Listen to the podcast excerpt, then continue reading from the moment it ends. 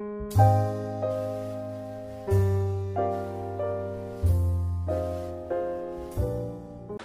bienvenidos a mi blog Vidalo Verde. Hoy les voy a mostrar una manera sencilla para hacer un pequeño cultivo hidropónico un pequeño sistema para cultivo hidropónico. Los materiales que vamos a necesitar son los siguientes.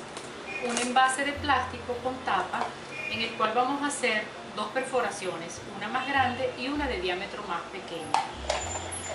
Una manguera plástica de un diámetro más o menos de unos 5 milímetros o medio centímetro.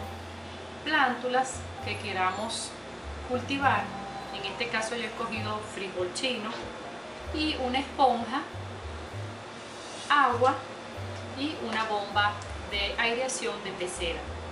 Lo primero que vamos a hacer es recortar de la esponja circulitos, ¿verdad? Aprovechando solamente la parte más blanda y desechando la parte verde. Vamos a hacer un círculo de esponja y luego en ese círculo vamos a cortar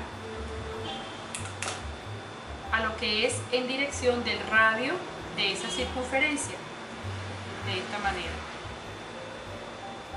Lo que vamos a hacer luego es colocar, abrir esa sección y colocar la plántula, llamamos todavía plántula a esta fase porque tiene todavía presente los cotiledores, de modo que la introduzcamos y quede la raíz hacia un lado y lo que es la parte aérea hacia el otro lado. Esa esponja nos va a servir de soporte, como vemos aquí, para colocarla en lo que es la tapa del recipiente. Luego vamos a agregar el agua. Recuerden que el sistema hidropónico, hablamos de agua como tal, pero se trata de soluciones nutritivas. Ustedes pueden dejarlo en agua por algunos días, pero luego hay que colocarle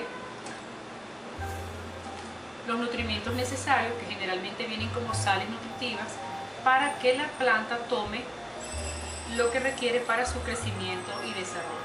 Entonces el nivel del agua debe ser apropiado para que la raíz se sumerja en él o quede sumergida. Procedemos a tapar y en el orificio de menor diámetro vamos a introducir la manguera quedando de esta forma. Vamos luego a conectar la bomba y como pueden ver aquí a través de la bomba, mediante la bomba vamos a airear la solución nutritiva.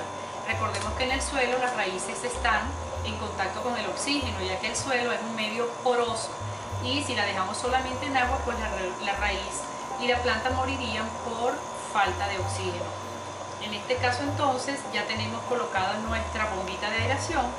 Si la vamos a colocar a plena exposición del sol, es recomendable cubrir con papel de aluminio para evitar la proliferación de algas en el medio de crecimiento. Espero que este video sea de gran utilidad y los espero en una próxima oportunidad.